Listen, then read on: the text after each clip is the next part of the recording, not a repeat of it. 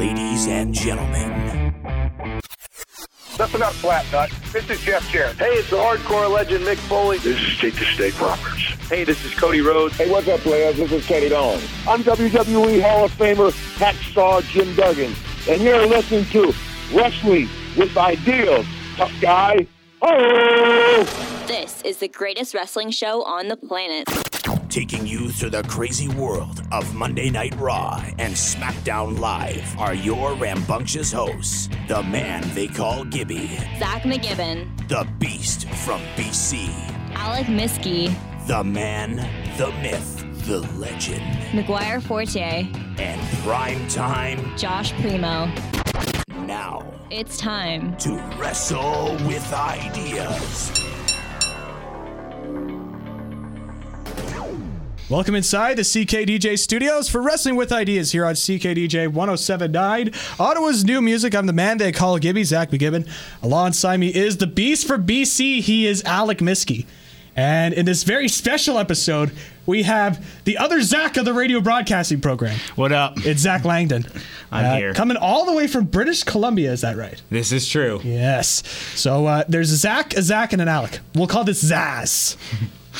I, like don't know. it. I don't know why. Well, well Jeez, that, that's getting in a dark place. You read Batman comics. That's true. That's true. Hey, so uh gonna talk about Elimination Chamber, but before we do that, quick little bit of plugs. Uh, we want to mention later on uh, in this show, gonna do play our full interview with Bob Backlund, and you listen into that, and uh, you got it back into wrestling a couple of months ago, if I'm correct. This is cra- uh, about a year ago. Last year's Royal Rumble. About a year ago, and you had you didn't really know too much about Bob and what he was able to do, and you told me because I need to fill up my ego. You told me this was a great interview. It was. It was a lot of fun to listen to. So uh, stay tuned for that. A lot of interesting stories coming out of it. Uh, so you'll definitely want to tune into that. And uh, Alec, we haven't heard too much from you. How are you doing? Oh, you know there, eh? Don't you know? Doing fine there, but how about you there, you Mr. Young Gentleman? It's funny how we say you're the from uh, you're the beast from BC, and yet you somehow sound like you're coming out of Saskatchewan or Manitoba. The hick part of country, yeah. Yeah, yeah, yeah. Hey, I didn't say it. You did. Eh, I'm That's from a there. shoot, brother. I'm from there too. It's you leave okay. Saskatchewan and Manitoba alone, eh? Alone, eh? Hey. hey, so uh, we're not gonna talk about Raw, although there was some good stuff on. Yeah, Raw. there was. I think, we, I think we just well- got to hit on the high notes. Well, of, like, we'll, we'll Elimination definitely talk Chamber about the and Raw. Festival of Friendship. what a great segment but that first, was. we, we do have to get to Elimination Chamber. Yes, we, we do have to get through Elimination Chamber. Can we talk about Festival of Friendship, though? Yes. Yeah, yeah. Let's please Well, talk let's about let's it. start with our festival of friendship. Yes. So And Zach now, Langdon. now some just- people might not know this, but we actually have a painting back here of Zach, the Yes. creation of McGibbon. Or Gibby. The creation of Gibby. Yeah. Yes. Now this is something you hang up in your like your dining room. Your kids, like, in whenever you actually have some, Yeah. will want to look at it. Yeah. Because you know, They'll, they'll, they'll stare in awe of this painting. because as Marco says, like you know, fi- two fives don't make a ten, Oh, Zach. you don't you you don't let Marco go on that, eh? You're Oh, just no. you're just all in on it. He loves it, by the way. He always messages me. He's like, "I love it when Alec uh, mentions the two fives don't make a ten. he loves it. Of course, Marco Rossi being my color commentator for Great North Wrestling. Um. So, uh, but the Festival of Friendship, what a great segment that was. It's probably one of my favorite things of Raw this year. It's like already in Yeah. contender for segment of the year. Oh yeah, definitely. Uh, Gillberg making his grand return. Oh we better God. get Ellsworth versus Gillberg in the pre-show. just That would be pre-show, like I would love be it. Remember two-minute WLC? Match. Yes. I want a WLC match, but with Gillberg and Ellsworth. Yeah, I mean they That's are what I want. enough. Book it. See, every time someone says WLC, I just imagine El Torito and uh, what's his face, uh, Hornswoggle? Cornswoggle just sitting there, Cornswoggle. Just sitting there. he's, he's out in the fields of Georgia just making corn. Sorry, continue. Swaggling course. But no, no, because it's a WLC match. They're just sitting in the ring playing like Wii modes, just waving them around like that, trying to play WWE like versus SmackDown. 09. There's like a mini game with the Wii that you have to retrieve the briefcase. You know, that'd be I would play the amazing. hell out of that game. Oh, I, I would too. I would too. They actually had a second WLC match for an independent promotion. Oh my goodness. I need to see that match. I, now. I do too. 'Cause Although- the WLC just from the Elim- or not Elimination uh, Extreme Rules was just perfect. oh, it was great. It's probably like match of the night on that, and it was on a pre-show. Yeah. Yeah. Um, but yeah, uh, Festival of Friendship. it, it, it was great. Uh, Friendship, the magician, Oh my god. loved him. Uh, the spot where he added friendship to the list. Yes, that was great. You just made the list.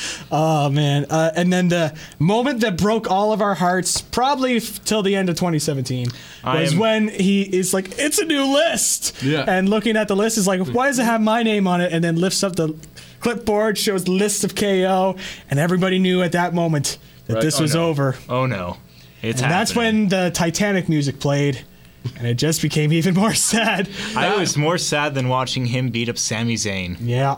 This Very this sad. is like my favorite thing on Raw. It's the only reason I tune into Raw, and it's over. Because the opening segment, I, I have to go to this negative thing. Oh, I have to have talk. to? I have to Do we talk have about to talk Emmalina. about him? I have to talk about Emmalina. Oh yeah. Oh my god, what was that?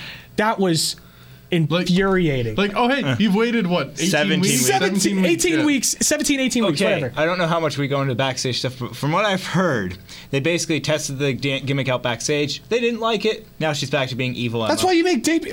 I hate this company sometimes. That's why Like, you debut why- in dark matches. Why do you have? not? Why do you have these? Why do you? Like, you made you took time to make promos. We basically You got what I 17 mean? weeks of Emma in a bikini, and now she's going back to what she was good at, being evil Emma. First off, they didn't a even bikini? have. She's been so good, you know. You know we wanted to see it, but we had to wait. But this is the thing that I just don't get, and I mean this from the bottom of my heart. You build this thing up, you have her walk out, and they say, "Now I'm going back to being Emma," and she walks away. End scene. What a waste of time. Not even a match, just Like if they did this in like three weeks, maybe I wouldn't be upset. But this was taking 18 weeks. I'm pretty sure you can get a good idea of what the gimmick's gonna look like in under five weeks. And I'm not the I'm not an experienced wrestling booker, but I'm pretty sure that if in five weeks the gimmick isn't getting over, it's probably not gonna last very long. Now, would you say that Emmalina would have worked at Star Stampede? For Great North Wrestling? Uh, by the way, little plug here. Cage Wars has been announced for Great North Wrestling. Now, I don't know if you've heard the stipulation about Cage Wars. This is the first time ever. This is history making stuff, and I'm not even exaggerating. Every single match on the card for Great North Wrestling is inside an MMA cage. Every Okay. single match. So uh, it's going to be interesting. Again, throwing out all the plugs. I'm like Michael Cole today, just throwing out all the plugs. got Vince yelling in your ear. Just remember, if you want this Plug the episode, you just have to damn go it. onto our Podbean. It's nine ninety nine. Yeah, it is. Nine ninety nine. One month free trial. and you get something for free. Yes. We don't have we don't have Which is the pay-per-views. show. Yeah. The show's for free. Yeah. Will Macklin? he started a new po- podcast, by the way. Yeah, I know. He's too, he's too cool to have us on it. Yeah. Yeah, What a what a jerk. I know, he right? turned heel. Make sure to send this audio clip to Will Macklin as well. You jerk! You betrayed us all. I think we're getting a little off topic here, guys. I know. I think one of us might have to be eliminated. Hey, speaking of eliminated, the elimination chamber.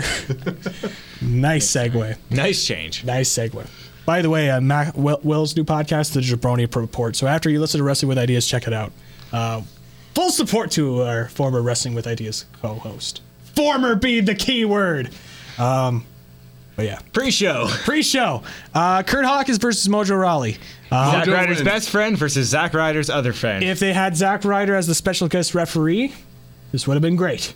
Yeah. Other than that, kind of boring. But no, n- not meant to be. Mojo got the win. Uh, let's move on. Mickie James versus Becky Lynch. Uh, this was actually becoming a good match. Um, I think if they get a couple more chances at it, I'd say maybe a little bit more time. I'd say uh, I think these two could have some really killer matches. I really do. Um, uh, this was actually the match I was looking forward to the most out of all of them, even even more than the Chamber because I was interested to see where this would go. It's just kind of a grudge match type thing. Yeah, it was a good match. It was the first good good opener for it. Yeah, it was definitely a good opener. I, I'm interested to see uh, if they're going to develop it more, uh, continue it at Mania, give it some more time. Because obviously it's Mania. Mania, they're going to try and make it a bigger deal, right? Yeah. So, um, but yeah, I thought this was a solid match. Becky Lynch got the win, so she got her redemption over Mickie James. Um, but I, I'm looking forward to another another matchup uh, between the two. Uh, we go to James Ellsworth and Carmella watching from the skybox with popcorn. And this is a whole thing throughout the evening. It's basically the same uh, clip every time, but you know, it's what it is. Yeah. It's uh, Garbage. It's garbage. It's garbage. It's Big just Cass is just looking at it and is just super upset. yeah, basically. it's like I'm losing to James Ellsworth. That's uh although you know who will, who would lose to James El- who else would lose to James Ellsworth? Gillberg. Gillberg. Ellsworth. Imagine the dueling Dancing chants. If there's if there's ever an Ellsworth uh, Gillberg match, there better be dueling chants. Ellsworth, Gillberg, Ellsworth. Gillberg. That'd be awesome. Hey, so let's talk about the babyface Dolph Ziggler and the heels Apollo Crews and Kalisto in the handicap match. I just want to say no one won this match. No one won. No one Nothing. won. Nothing happened. Two baby faces taking on a heel, and then getting "Thank you, Ziggler" chance. Yep. Thank you, Ziggler. Well, it's because they have no characters. Like Especially Apollo Kalisto's, Crews. especially Crews. Oh my goodness. He lord. smiles and he he looks. He good. smiles and waves. Uh, so uh, again, not really much we could talk about here with this handicap match. So uh, just the heel, uh, the heel is getting babyface pop. What else can we say?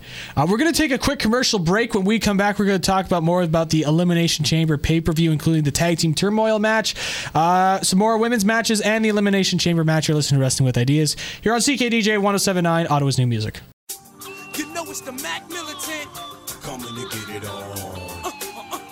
Hey, what's up, players? This is Teddy Long, and I want you to know you're listening to the greatest wrestling show in all of the world. CKDJ 107.9. Holla, holla, holla. Wrestling with ideas, players. Make sure you tune in. And that's real talk. Welcome back inside the CKDJ studios for Wrestling with Ideas here on CKDJ 1079.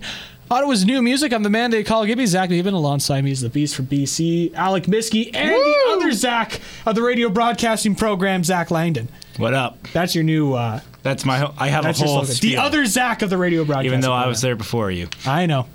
Yeah, well, uh, you left us. you did. I left to go back to BC. You hit us a ch- you hit us with a chair and you left. I, I am the Seth Rollins of this group, is what you're saying. That makes me Dean Ambrose. Uh, why do I have to be Roman? Because you're the guy. the big guy. The top guy. I'm not guy. Ryback. I'm a not Ryback good- Mark. Listen, I may not be a good guy. I may not be a bad guy. You're barely even a guy. Hey, I'm a man. I'm 40. oh man. Anyways, let's talk about the tag team turmoil match. Uh, Slater and Rhino versus the Ascension versus the Usos versus the Vaudevillains versus Breezango versus American Alpha. Am I the only one who wants Breezango to be really good and win? Like I, I, dig love. Breezango so much. I I really like their gimmicks. Can I just be honest? I thought they were dead. like I hadn't Like heard dead from dead? them like in a long time. Like I figured they went the way of uh, Sandow. yeah. Oh yeah. Well, oh no, the Ascension looked really good on the SmackDown going home for this. And you thought maybe they're trying to make the Ascension look good, and then they jumped them out really bad. Yeah. they this was just a match to showcase American Alpha. Yeah, I, I feel like it. Yeah. Yeah. It's like American Alpha had all the big spots. Yeah. I, I, I'm a big fan of the team. I hope to God the revival go to SmackDown. Mm-hmm. Oh, God. Because, for lack of a better term, this tag team division in SmackDown needs a revival. This is we, we've had this match like four pay per views in a row now. Yeah. it's been tag team turmoil. I'm like, I'm tired of tag team turmoil. and, and they do this on SmackDown too. Yeah, And so it's not even just pay per views; it's SmackDown as well. they're just giving it away for free. So I'd like to see a couple more. Uh, I mean, Slater and Rhino were hot at one point, and now it's just kind of They've killed his momentum, specifically Slater's momentum. yeah. And now he's And just what happened to them breaking up? Didn't they like kind of tease breaking They were up? teasing it, but I think they kind of realized that they didn't have anything for Slater and they needed some more depth in the tag division. All five teams they have, yeah. Yeah. Uh, and and it's it's funny because they do have tag teams to pick from in uh, NXT DIY. Uh, there's oh there's a new team that's uh, making its way through. I forgot the name, but I think it's Heavy Machinery. That's what they're called. If they Otis Djokovic, okay, uh, Doz, Do, sorry Dozovic. Look for this guy. This They- guy is so unique. Otis Dozovic. He's he's big, he's wide, but he can wrestle. He is good. I think they also should just do what they did with Sheamus and Cesaro and just kind of put two random guys together, see what happens, and yeah. Then you have another team to slot in there. You know, some and with and maybe make two former champions, either IC or WWE, something, just Mm-hmm. so you have another team just to throw in there. Yeah. I, I, I'd, I'd be down for another makeshift team. Hey, let's put uh, Crews and Kalisto in there. Why not? I mean, they they did tag team, although you know not really because Khalees got beat up right before the match, thrown right into the wall. Throw him right- like a fly. Hey, he's just like whap on the There's wall. a new definition to the Spanish fly. Oh God. yeah, I'm talking about the wrestling move, of course. of course. All I can imagine is Kurt Angle trying to put Shane McMahon through like a sheet of glass. Well, how would that be a Spanish fly? I don't know. When you said throw him into the wall, it's like he hits it and just crumples because it doesn't break. Oh god, that was that was a brutal match. It's a Moving great match. That was a It was brutal great. spot. It was great spot. It was that, that spot was. Oh because Shane's an insane guy. He is He's very just insane. insane. Oh, by the way, uh, since since there's really not much to talk about for Elimination Chamber except just the main match, what do you think about Styles versus McMahon? Oh God, no, just Is, is it Vince? no. Shane. Shane. Well, I mean that's a better option. Yeah. But you know, there's Imagine also Vince. Stephanie. Imagine Vince. Just I try to imagine like a booking meeting. He's like, I know that AJ Styles will give me the best match. Damn it! He says he's the face that runs the place. I'm looking But for I'm my- the face that owns it. I'm, Vincent Kennedy McMahon. I could see him doing it too. Damn it, That's the pal. He may be old, Book it, Pat. but he would I need do it. I need my five star match. Damn it! and Styles is gonna give it to me. Damn it! They're not paying attention to the steroid scandal anymore. I'm shooting up, Stephanie. I'm going in. Uh, Oh man. Oh, good old Vincent Kennedy. Hey, so let's quickly talk about Nikki Bella versus Natalya before you go into. I'm very another- tired of this story.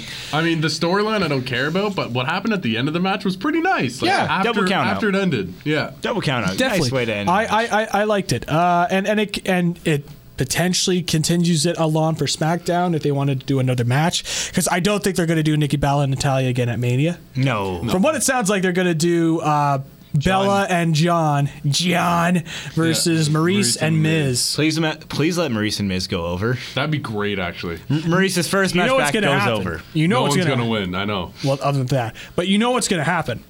Cena's going to win And then propose. and then propose. That's what's going to happen. Because So, he has to. Because Is, is WrestleMania looking like an eight and a half hour card now? um, yeah. It was like six hours last year. Yeah. I, I could barely. Make SummerSlam it. was seven Oh my god, that was brutal. Are we counting I just mean, eight even hours with the without styles- pre-show, or like with with, pre-show? with pre-show. Yeah. Because there's also the uh, giant memorial. Yeah.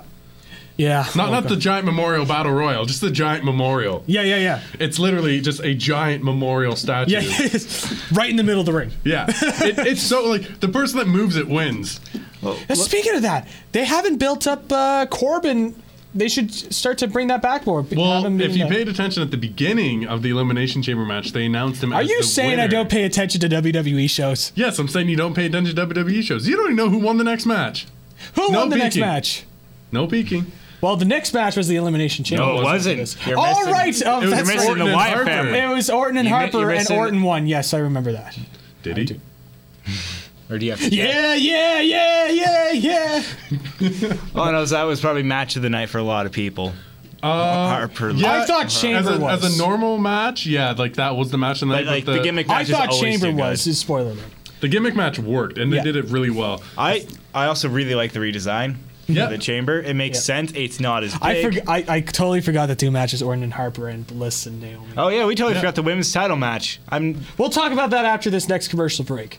Uh, you're listening to Wrestling with Ideas here on CKDJ 1079, Ottawa's new music. Welcome to the Dog Pound.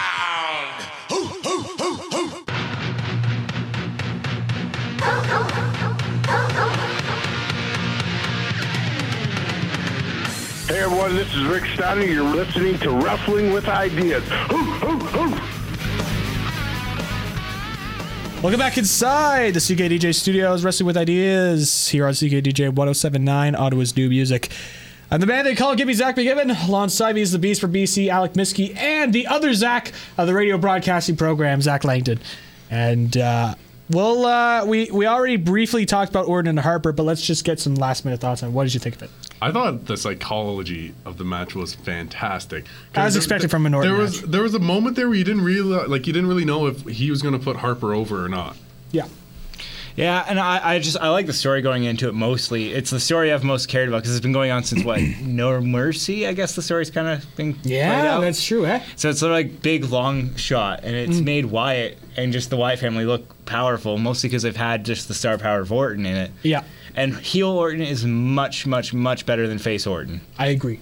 Like face Orton just bores me because he's kind of just white meat baby What? face. He hears voices in his head. They talk to him. Don't you understand? They talk to him. Don't that makes re- him a good guy. Don't you realize that Face Orton really believes he's a snake? I'm a Snake, snake. eater. yeah, exactly. but no, I thought it. Um, and like I was saying before, in terms of like best match, that was it. Yeah. Um, the Elimination Chamber had so many great spots. Yeah. Especially the at the end. Oh my god. The the, the catching uh, Sister Abigail onto AJ Styles. Oh, We're getting ahead of ourselves. I know, But we do have to talk about Naomi and Alexa Bliss. but there are. It's just Yep, a really good um, match. yeah. So out of the three women's matches, I say this was the weakest one. Yep. but still solid. If that makes any sense. No. I I just I thought it was okay. I just- it was put together so last minute I didn't care. Right, that's true. And I think if, especially with again, the if they had time, it was rushed. I definitely agree, it was rushed at the end. But what what the part that wasn't rushed, I thought it was decent. Yeah. Well, the fact that Naomi's just going to be a placeholder. Until some, Mickie James or someone can win, Yeah, and I think Mickie James will be the next champion. really. Though they're building her up like Becky's putting her over. Mm-hmm. Yeah. Well, going to what happened la- or uh, Tuesday on SmackDown uh, with Mickie James finally going over Becky, I believe is what happened. So 50-50. Yeah. So you know you gotta have. I mean, she's taking her losses now. You gotta do what you gotta do. So I think it's gonna. I think they're gonna build her up again to you know start kicking some butt. You know, seeing what happens because she's a big draw still. Yep. Um, I'm I'm a huge fan of Alexa Bliss. So am I. I think Who I think- isn't? I think we all are. the- I didn't know much about her in NXT, but like, because I don't watch a lot of NXT personally. Mm-hmm. But since she's come up to the main roster, she's like my favorite of SmackDown's women, probably Oh, my favorite women. She has wrestler such a great all. character, and when she's on Talking Smack, she She, brings her. uh, she plays her level to character so well. Oh, it's so great. I, I remember when Bliss actually won the title, they had her emotional reaction, And then she- just like that, she turned into. she's a like, heel. oh right, I have to do the whole f- heel thing and not be. But angry." at least it was seamless. You know what Yeah. I mean? It like you weren't like it wasn't like I'm a heel now. You know what I mean? Like it I'm- was like wasn't evil. Emmalina. it wasn't Emmalina exactly. It wasn't like that. It wasn't a Russo booking. Um, so we go to the Elimination Chamber WWE title match. Oh, fun, fun, fun. Miz, Styles, Ambrose, Corbin, Wyatt, and John Cena. This Who did this you guys was have? my match of the night. Who did you guys have going in winning? Wyatt. Yeah, I, I was going to go with Only with because Wyatt of the Corbin. betting odds. Yeah. But if if they weren't going to go with Wyatt, I did see them putting the belt back on Styles. See, I thought I wanted it to be the Miz just because I'm a Miz mark. Always Yeah. have been, always will be. You know, so I was kind of hoping he'd win it, especially after his great IC title reign, reigns. The last two of them. Yeah. You know, they were both fantastic. But I did have Bray Wyatt going in just storyline wise. Mm-hmm. Uh, I I I, I did see Wyatt winning, um, but there were a lot of good moments. I think put Wyatt over big. I think everyone came out of this match looking just good in general. Yeah. Just just the fact that it started off with Styles and Cena beginning the match, then you had Ambrose come in next, and then I think it was Corbin, then Wyatt, and then mm-hmm. Miz at the very end. And no one got eliminated until the Miz actually came in at the very end. Yeah. And he just kind of like stood there and like almost kind of dumbfounded. They could kind of come out and pin somebody, you know what Yeah. I mean? And I think did he eliminate Corbin? Uh, no, Dean did. Dean did. So who Miz Miz was the first eliminated. Yeah. was he the first one? Yeah. Yeah, he tried standing away and like not getting Right. That's right. That's right. That's right. Yeah. and yeah. then he kind of got beat up because it's the Miz. Yeah. and he's awesome. Exactly. Oh yeah, and then yeah, but after Corbin gets eliminated, he just freaks out and Yeah. just Just starts beating everyone people. up. And they have like a bunch of reps run down. It's like, no, no, no, you gotta leave. It's like he's trapped in a steel cage with all these guys. He doesn't have to go anywhere. Yeah. No. And, it's no disqualification. Yeah, exactly. So he can do whatever he wants. It was Yeah. just great. And then I think the best moment was when Cena got eliminated. Yeah. Because it's not in your mind like you're going, okay, th- Cena's gonna win, or it's gonna he's Yeah. gonna be the last one standing at the very end, and like you know, and like you see him get down. It's like, oh wow, this just opens things up completely. Is it Yeah. gonna be Styles? Is it gonna be Wyatt? Where are we going with this, guys? I want to know. I'm invested. Yeah. Feed me more. You are a Ryback fan on the inside. No, I'm aren't not. you? I hate, I hate Ryback. Oh, I hate Ryback. Good old right? In front of a. Rybar, Rybark, Ryback fan, Listen, Rybark. Ryborg. Ryborg. But uh, let's just let's just cut to the chase because we're running very close on time here. So uh, Bray Wyatt New I'm WWE champion. Very happy with this. Do you Um, know what would have been better is if they didn't win the tag titles. So that would have been his first championship ever. that would have been. that great. would have been good. Yeah. But they needed some way to get it off Heath and Rhino, and it, that made sense. They couldn't just throw it on the vaudevillains. They could have Or given it the- to Breezango. Yeah, great transitional trans- champions. I'm cool with that. Yeah. But anyways, Bray Wyatt ma- winning his first singles title. I'm happy. I think everyone else is happy. And happy. he gets to go to Mania and defend the title. and he gets a clean pin on Cena twice. And Styles. twice on Cena though. And oh, 'cause that's true because the SmackDown, the yeah, SmackDown. He gets They're to face. really putting him over well, aren't they? they get to face both him and Cena, or Styles and Cena, at the same time. He pins Cena clean though, and wins and defends his title. Ending Mm-hmm. Amazing. that, so Cena and AJ can kind of go do their own things now. yeah, Now, the best part about his Mania match is it won't last like 10 seconds long. yeah, that's Not- true. no, it's It'll not actually Brock be Goldberg. a legitimate title match. Yeah. And with Orton, like, you know the two are going to work well. Yep, exactly. I think everything's going to improve. I since think No I cannot wait for the Sister Abigail into an RKO. Yeah, that's what I was Yeah. going to say. Is it going to be an RKO into a Sister Abigail? Is it going to be Sister Abigail But- into RKO? But remember, on SmackDown, uh, Orton rescinded his uh, Right. His He says he's not going to do it. He says he's not going to do it. And they're going to do an, a battle royal next week to determine a new number one contender. And I think what they're going to do is Harper, uh, Wyatt, and Orton, triple threat main event, WrestleMania. I could I could deal with that. Because then Orton, elimination. yeah. Uh, ooh, that'd be nice. Because And Harper comes out with a. T- I don't think so. it's not going to happen, but we can we can hope. Imagine that. Luke Harper's first title shot Since is his at IC Mania. His, oh, he had the For the IC. WWE title. He had the IT, IC belt. Sorry, I'm talking first world championship shot. Yeah. First Oh, shot at the world championship is at Mania. that'd, with make, that'd put him over big. and Wyatt. Even if he doesn't win, he'd be over big there. So, Anyways, something to uh, some food ponder? for thought. Some ponder. Food for thought. Wonderful fantasy booking. Exactly. Uh, Nakamura! we all go silent because we all know we all know about your love for Nakamura. Uh, we're gonna take a quick commercial break. Uh, when we come back, we're gonna get you ready for your full interview with the legendary Bob Backlund, one of the greatest WWE champions of all time. You're listening to Wrestling with Ideas here on CKDJ 1079, Ottawa's new music. Hey, this is Bob Backlund. You're looking at Wrestling with Ideas.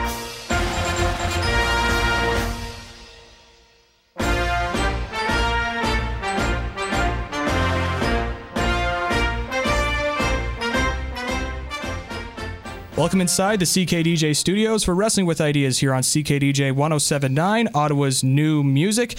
I'm the man they call Gibby, Zach McGibbon. Alongside me as well is the Beast for BC. He is Alec Miske. And on the line with us, he's one of the greatest WWE champions of all time. And he also had a very uh, good run uh, with the WWE recently, managing Darren Young. He is Bob Backlund. Bob, how are you doing today? I'm having a great day, young man. Sounds good. It's good to be here. It's it's it's great to have you on the show, and uh, we got a lot to talk about here. But first, uh, you've got a book that uh, you're promoting. Is that right? Yes, I, I have a book. It's about my life, and uh, the the um, the book is all about me uh, in junior high school and high school wrestling. I learned six principles, and I utilize them in my life to become successful. Very nice. Uh, so uh, we'll get things started here. Uh, first off, I just want to ask. Uh, I'm sure it's also covered in your book as well, but can you just give us a gist of uh, how you broke into the business during the 70s? My how I broke into business is a long process, and it's all it's in the book. But um, I I met superstar Billy Graham in Fargo, North Dakota, when I was going to college there in 1971. And he asked me about the wrestling business, and I said no, I wasn't really thinking about getting in the wrestling business. And uh, I was playing. Uh, I got in uh, after college. I went and played uh, semi-pro football in Mundelein, Illinois. It was a team that uh, was under, up, owned by the Chicago Bears. On my way home, I started thinking, and you know, I had there was guys that had been there for ten years and never really got any from the minor league. So I said, I got to figure out something to do, and I, know, I thought of Billy Superstar Graham, and then I, uh, I thought, you know, I'm going to try that wrestling business. And there was a gym in Minneapolis. It was called the Seventh Street Gym, and I knew that a lot of the wrestlers from the AWA worked out there. I went there and got a membership, and then um, I was work there, uh, working out there every day, and kind of the wrestlers were there, but I never really talked to them. And one day, a guy, a guy by the name of Eddie Sharkey. He was running the business as far as the weight room, but he was a wrestler also, and he had a wrestling school going in the in the back room that I didn't know about. And he actually asked me if I wanted to go through the process and try to get into the wrestling business. And I said, "How much is it going to cost?" He said, 500 dollars." I worked and saved some money, went down and gave him the 500 dollars, and uh, that's how I got started uh, uh, in the wrestling business. Nice. And uh, so let's talk about you joining the uh, WWF at the time. Uh, first off, what was it like uh, dealing with Vince McMahon Sr.? Well, um, you know, Vince McMahon Sr. was is a was a great man, and I didn't know him at all. Uh, you know, I was wrestling. Uh, I would like to tell you how I got really got started in the business, if I can. Yeah, go ahead.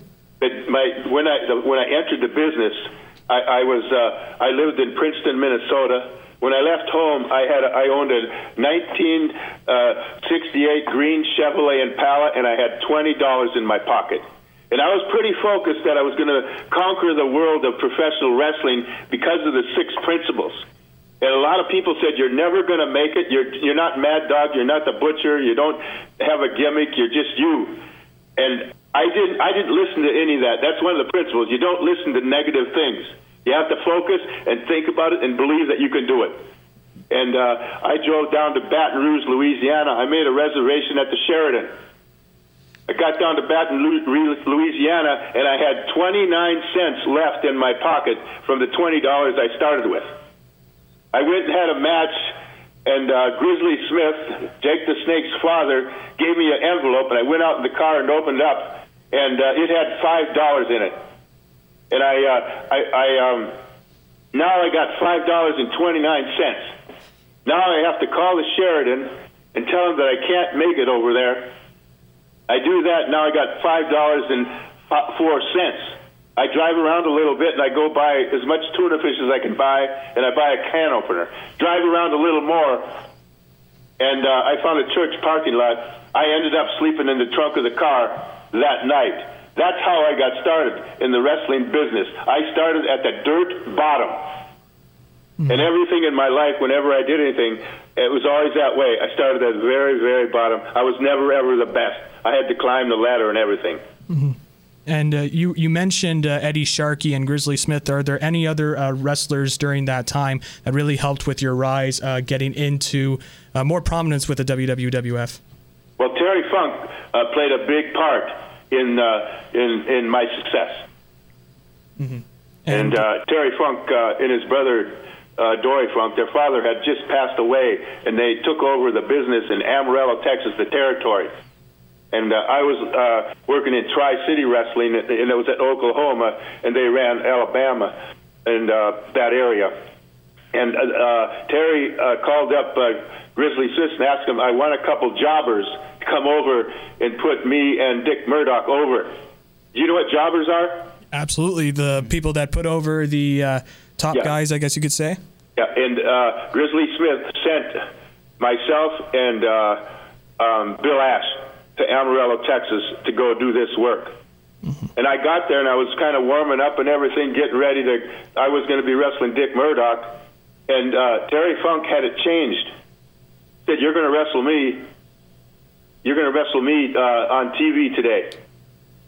And I, I was a really. I, I had been in the business probably three months or four months, maybe yeah, maybe four months.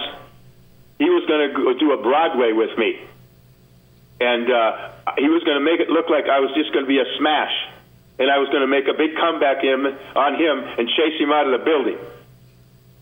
And he was uh, a top guy then. He was just getting ready to take the NWA title and have a run with it, and that changed my career a big time.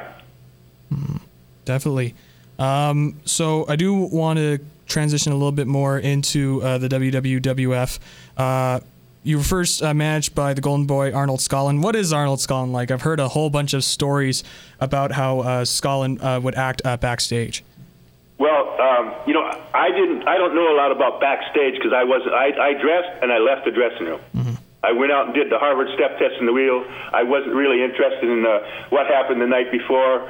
Uh, I, I was an individual in the business, big, pretty, uh, pretty much. I was to myself. Mm-hmm. I, I, I wrestled everybody, worked as hard as I could when I was on the ring, but I can't tell you a lot of stories about the dressing room. Okay. And uh, we'll talk also. Uh, you were mentioning uh, superstar Billy Graham at the beginning. Uh, you had your first shot against him. A lot of people have said, you know, he was super hot with the title uh, when he, uh, he was holding it, and you came in and, you know, you were the. I guess you could say uh, the next person uh, to take the reins after uh, Bruno Sammartino. how did Vince Senior tell you you're going to be winning the WWF title? Well, you know what? I was wrestling down in uh, Florida, Florida Championship Wrestling, and uh, that. do you know a person by the name of Jim Barnett? Yes, I do. Do you know a person by the name of Eddie Graham? Yep. They ran Florida Championship Wrestling, and I was there. And uh, um, Jim Barnett called me into the office one day and said, Vince McMahon Sr. is looking for an All American boy to replace Bruno Sammartino. And he, he said, Who would that be? Who would be the best person? And I found out later that uh, I had an incident where I walked away from the temptation of doing drugs with the boys, and all the promoters knew that. And I, it was sort of a, a, a touchy situation, but um, Vince McMahon Sr., all the promoters knew that Vince McMahon Sr. wanted somebody to be a better person out of the ring than in the ring. He wanted to have integrity and do the right stuff and just about every promoter mentioned, said my name to replace Bruno Sammartino uh, in the WWF back then. And uh, I talked to Vince McMahon uh, that day on the phone. Uh, Jim Barnett called him, and I talked to him, and he said, "You know what? I'm going to set up some dates, and you're going to come up here and wrestle on TV. I'll do it with Mr. Barnett, and he'll give you the dates."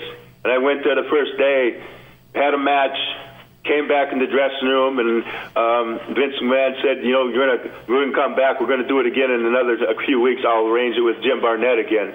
He did that. We went through a process of a ring in the dressing room, whatever. He gets me aside, uh, and he says, uh, "You're going to be the next WWF champion."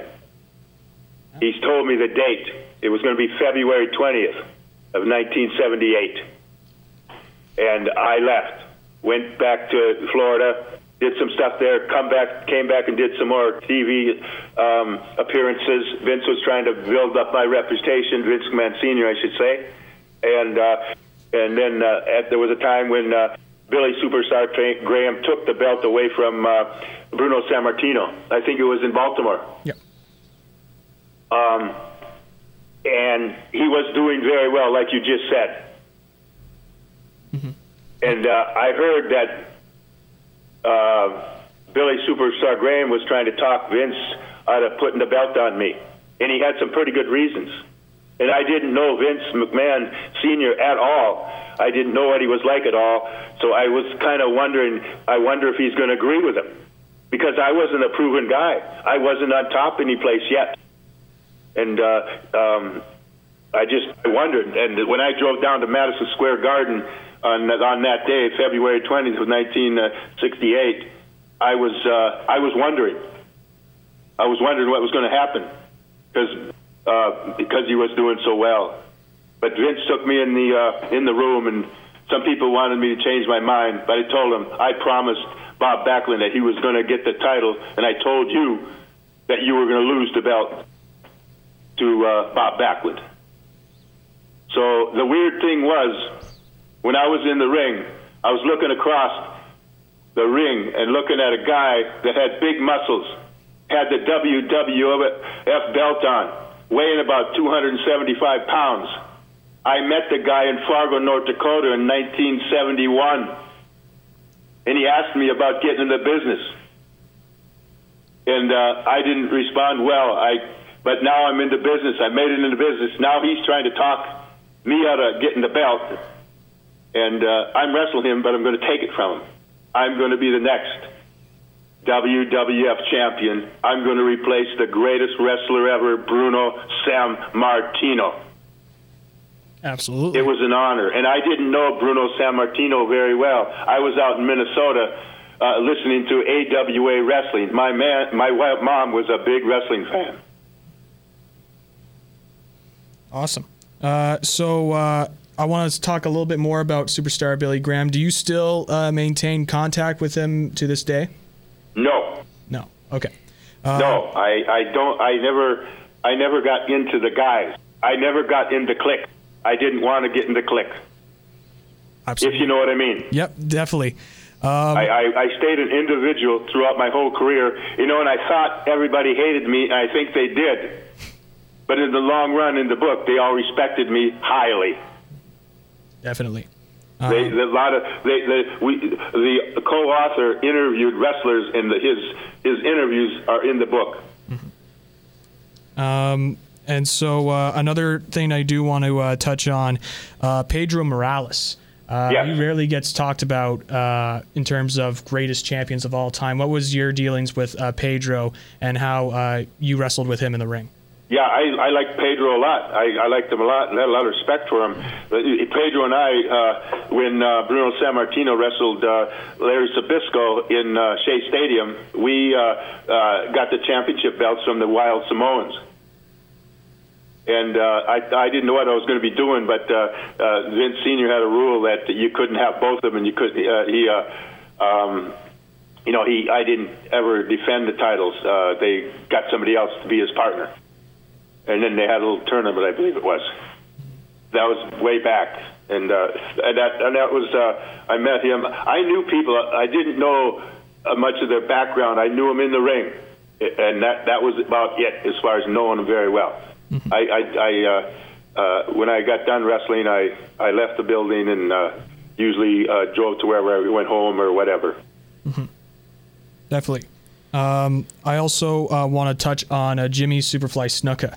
Uh, Yes. What was what was your dealings with him? How, how was he like uh, to talk to? That sort of deal. Well, you know what? Um, he was a great, a great person in the ring. Great performer. Um, got over like a heck. And he was the only guy that Vince came to me and says, "I'm thinking about changing the belt." And I said, "You know, he's a great person in the ring, but I can't say too much for outside of the ring." I don't know a lot, but what I hear isn't good. And Vince decided not to put it on him.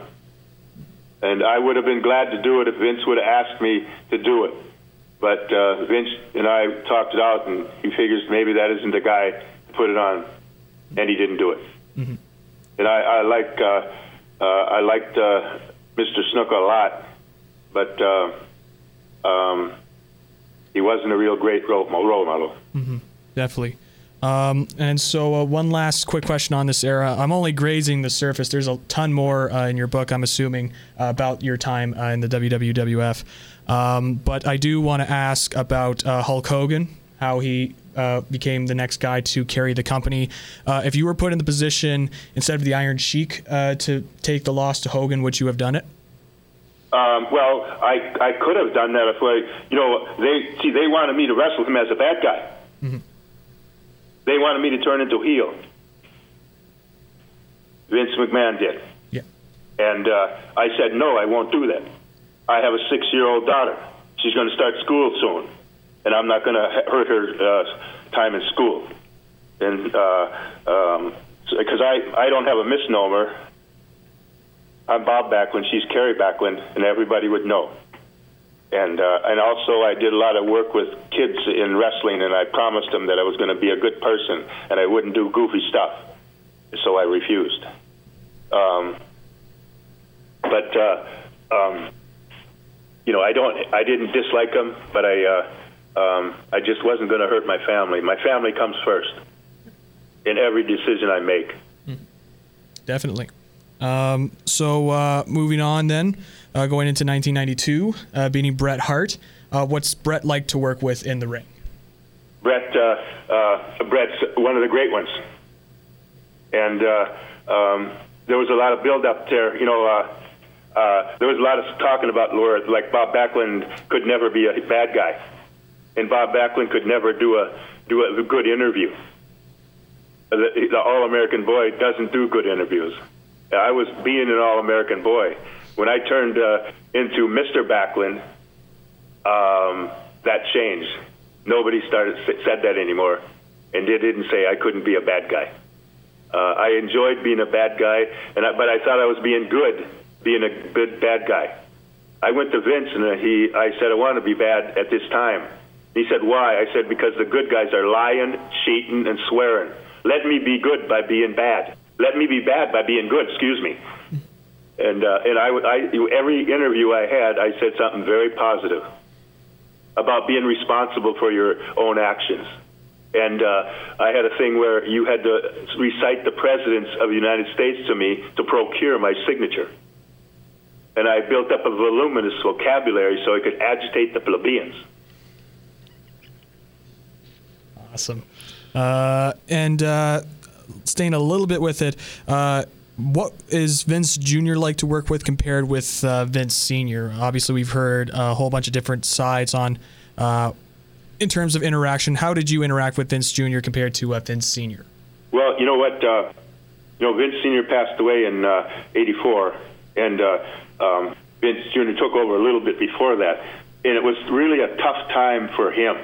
And I didn't really understand that, but he uh, he in his uh, he's he's uh, like uh, almost uh, completely opposite of his father. He was, and I didn't know that either. I thought they were kind of really into it by doing the business together, but I don't think it was like that. Um, so when Vince passed away, uh, the All American Boy was going to be gone. He was the one behind the All American Boy, um, and I didn't really get to get into that. But uh, Vince, uh, you know, had to do what he was doing. He made decisions on getting ahead. He he was in a war at that time, and uh, somebody gets hurt one way or another in a war. Um, so he made decisions based on how he could get ahead, and he made for business he made the right decisions. Definitely. And uh, I uh, um, I had some problems with that decision at the time, but uh, I uh, I don't have a problem with him. It, I haven't had a problem with him for the last maybe uh, 20 years. That I I think he made the decisions, but he had to do that to survive in the business. He he was very close to the red line. Now you. And I, I believe, you know, he's probably the hardest working man in entertainment. Uh, you were men- you were mentioning how you had a little bit of a problem. Could you just go a little bit deeper into that? Just what your issue was with Vince Jr. Well, he told me that uh, when I get the belt from uh, um, from uh, Bret Hart in eight ninety four, I was going to keep it for a year, and then I was going to give it back to him. And three days later, he asked me to drop the belt to Diesel. And I was really looking for, you know, I, I have so much respect for Bret, Bret Hart. I was really, at that time, I was really looking forward to having the belt for a year and then giving it back to him in a big way. But uh, Vince wanted to do that. Uh, he said that, uh, you know, um, Macho Man Randy Savage left the business at that time, and he wanted to try to replace him with Diesel. And I did. Uh, I did. Uh, I turned the belt over to him. And and what is and what is uh, Diesel also to some uh, Kevin Nash? What is he like to uh, deal with and work with in the ring? You know, well, I didn't work with him in the ring very much. He did one move, Yeah, that's true. and it was over. And I, uh, but my job as a wrestler is to try to make the opponent look as good as you can. And I didn't really want to do this that night in Madison Square Garden.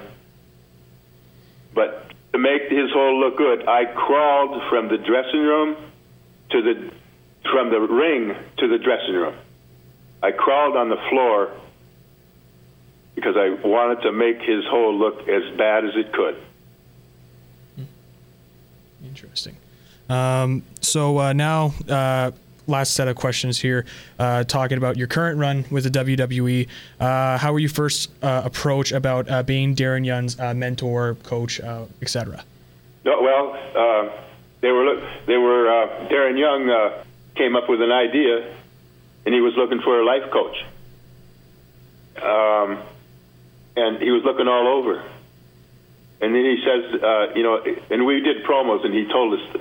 But then he says, um, geez, uh, he's right in our backyard.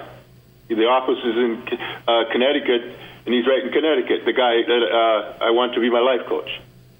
So that's when I t- started uh, doing those little vignettes and uh, um, doing things with him and kind of coach him along and uh, uh, checking out how he was on this and if he showed up on time and this and that and uh, um, do a process there. And then we finally, uh, you know, I was coaching him when, as when he when he goes into the ring. And then he, and then uh, uh, a few few weeks ago, he dislocated or tore his uh, elbow apart. The ball in the elbow came out, and uh, in, in at Monday Night Raw, and we went directly to the hospital. And he's in rehab right now. He just had to have surgery uh, because uh, it wasn't as right as, as right as it should have been. Um, and, you know, that first night they got it back in the the ball, and it, uh, but it wasn't. There were some things they had to take care of and scrape off the bone that got uh, damaged. So now he's back rehabbing, and uh, we're probably not going to be back until June in the ring again. Okay. So uh, I'm guessing that means you're still uh, contracted with WWE. Yeah, yeah. Well, uh, I didn't really have a contract. I was doing it day by day, and they were going to, uh, you know, they were going to do it, but we never got to it. yeah. Yeah, absolutely. So, but if WWE were to call you and say, "Hey, Darren Young's ready to go. We want you back on TV," you would do it. Well, yeah, probably, probably, but you know, you never know if, if something, you know, something comes up that's, you know, I, yeah, probably, yeah. I, I, you know, I respect him. He's he's a hard-working person. I know he's going to rehab uh, like heck, and he's going to come back uh, probably better than ever. Mm-hmm. Absolutely. Um, so, uh, give you another plug for the book. Uh, where can people find your book? Well, um, I uh, I have a website. It's called Bob Backlund Now. It's bobbacklundnow.com, and people can go on that website and order a book through uh, PayPal, and then PayPal mails me a uh, or sends me an email, and I got the uh, person that wants the book. I got their information, and I usually email them and tell them that I'm going to uh, maybe uh, uh, uh, sign your book, and then I'm going to send it to you today, or whatever day. If I'm not going to have time, I'll do it maybe the next day. But I'll I'll tell them I'll have a little contact with them, and I'll send them to it. And um, and we've had great. Reviews about the book. Everybody's happy, and especially wrestling fans, they enjoy it immensely. It's pretty detailed about things that go in on in my life, and uh, and I'm I'm really I'm on a mission right now to inspire as many people as I can of all ages. I sold an oil business because I think it's more important to try to have a good fluence, influence on people of all ages uh, to try to make them have a better day and have a better life. And I had a better life because of the six principles I learned in high school, in junior high school wrestling. And in that book, I want to turn those six principles over to you. Absolutely. Uh, just one last quick question here. Now, Bob, we've gone over so much of like your past and everything like that, and I'm just really curious. Uh, who is your favorite wrestler to work with, and what was your favorite match of all time? You, you know, um, I, I I can't t- I can't pick that out. I love getting up and I love going to wrestling matches. I, uh, I I loved every day of my life. You know, probably the most memorable one was uh, you know the incident, the things that went on uh, with Billy Superstar Graham. Um, you know, meeting him in Fargo, North Dakota, when I was playing football with the college there, um, and then finally wrestling him in Madison Square Garden. He and you know, uh, hey, Snuka was a great worker in the ring. I enjoyed uh, Don Muraco. Uh, matter of fact, I just got a uh, on Facebook. He uh, Facebooked me, and I I said you wore me out in all those hour matches we had. But um, yeah, yeah, I, I I worked with a lot of talented people. Sergeant Slaughter, um, just a wonderful person and uh, a, a great performer in the ring. Uh, Greg Valentine, uh, uh, you know, just uh, uh, Vince uh, told me I'm going to bring the the best people I can bring up here for you, and uh, and he did that. You know, and it was. Uh, I but I, I, you know, my the match I remember the most was George the Animal Steele because I, I had a lot of problems. Uh, you know, like he, he did so many goofy things, and I'm I'm used to going in and trying to get a takedown or a headlock or a hammerlock, but he was just kind of like chaos throughout the whole match, and uh, that was uh, that was kind of. Uh, it took me a while to get used to wrestling with him. Just want to let people know go out and get that book. I'm sure it's uh, a lot of great stuff in that book. And uh, we'll talk to you soon, all right? yes, uh, that that's fine, and uh, um, have a great day, and appreciate the call. And um, um, we'll we should maybe we'll touch base uh, sometime in the future. You have just listened to the greatest wrestling show on the planet. If you want to listen to older episodes of the show, including full interviews, make sure you check out Wrestling with Ideas on Podbean and on the Podbean app, or listen to us on our new SoundCloud page. We can also be found on iTunes, Stitcher Radio, TuneIn Radio, Player FM, and many more. Make sure you keep on tuning in every Thursday at 6 p.m. to Wrestle with Ideas.